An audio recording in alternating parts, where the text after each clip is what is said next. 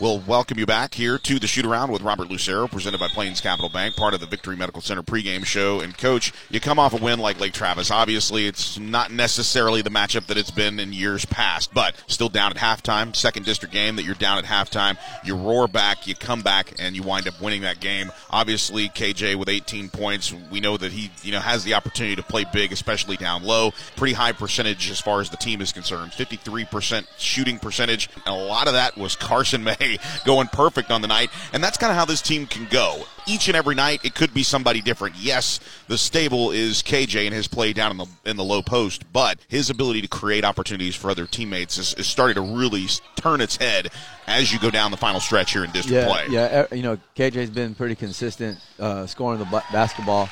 After that, it's kind of like what you said. There's always going to be somebody else that Um, you know, kind of steps up and has their opportunities. Um, Mo's back to, you know, being one hundred percent after the knee uh, from the beginning of the year. So I think he's been playing really well, and he's kind of back to himself. Where he, so he just kind of was like a little bit more of just a floor general and ran the, ran the team, where now he's actually starting to be real aggressive as well. Um, and then, you know, the other night it was Carson. D V's our second leading scorer. You know, early in the year, Connor McManus got, you know, tons of open shots. Uh, Rory's been pretty consistent. Uh, Diego's come into games and been, uh, you know, had his opportunities. And then and then another guy who's been pretty consistent that we're going to miss tonight is Kay Mankel. You know, Cade, his grandmother passed away on his mom's side, so he's at a funeral. And so he's been, you know, our first guard off the bench. He could easily start for us. He gets starter minutes. And so now um, you're playing without somebody that's been there. Uh, you know, he was on varsity last year. He brings a lot of experience, and he's been very consistent. So we're uh, definitely going to miss him tonight. And, I, I, you know, I'm pretty sure he's probably listening, and we've texted back and forth. But, uh, you know, I just want him to know and his family to know that uh, we're thinking about him, and that, you know, when he's not here, it's not the same. Our thoughts and prayers are, are with his family as well. And, Coach, it kind of leads me into the conversation. This has been a tough week in the world of basketball, just in general, with the loss of Kobe Bryant, his young daughter, the seven other people in that helicopter crash. And I talked to Katie Hensel about it on Tuesday night, and I know that you've brought up Kobe Bryant in culture class this week. What did you tell your team about what this means for them? How did you bring it into their perspective? Well, on Sunday when it happened, I came up here to the school uh, kind of early to do a little bit of school work and to get a workout in and try to get back home quick so I could, you know, be with Crystal and Bo. Crystal called me, and she said that Kobe had passed away, and I was like, oh, that's a uh, one of those things that's going to come out later that he's fine. And then one of my good friends, Justin Mason, you know, he played ball at U T. He's right around that thirty-year-old age group where Kobe was everything to that, as far as basketball, was everything to that age group. And uh, he told me the same thing.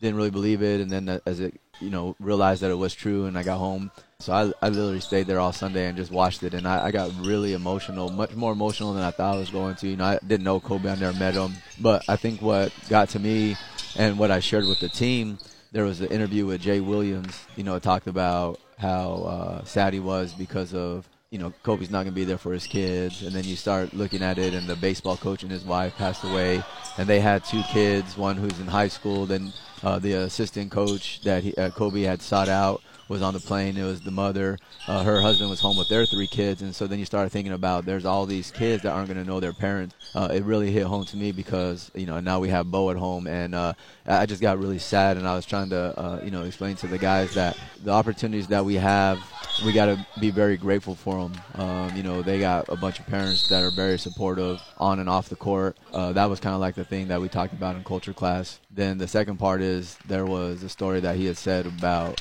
when Jay Williams is getting ready to play um, the Lakers his rookie year. And I'm sure everybody's heard this, but, you know, he's getting ready to play, and Kobe Bryant's working out. He walks in to work out, and Jay Williams leaves, and Kobe's still working out, and he's like, oh, we got him because, you know, he's not going to be able to play tonight. And then he just killed him uh, that night, and uh, he asked him after the game why, and he said, because I wanted you to know that you'll never outwork me.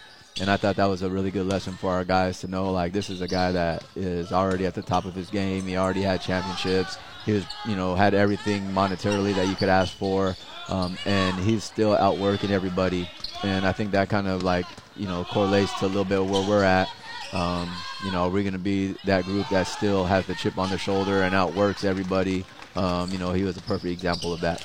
We talk a lot about preparation, mindset. We don't really expand on the X's and O's because, honestly, Coach, it's all about relationships, and I think it's all about relationships at all levels of football. When you look at successful programs, I think more so than anything, it is about that individual relationship, whether it's you with your assistant coaches or you with the players, and understanding they're also fifteen, sixteen, seventeen-year-old kids, and having that kind of perspective and that mentality. I know we've heard Mamba mentality. I know we've talked about the idea of making sure you're your best self every single day. I got to hand it to you, Coach. I've been hearing that way before the death of Kobe Bryant, so it's something that you're already tapped into and you're already thinking about and guiding these young men in this season. And we all have to make our decisions, and I think probably the reason that it means so much to me is because when I was their age, I didn't make the decisions that they made. They're way ahead of where I was at, at that age. You know, I look back, you know, I don't know, it's like, you know, you're forty-three now, and you know, I don't know if it's disappointment or what, but I look back at my high school self, and I'm like, gosh, you know, I'm glad that, you know, my parents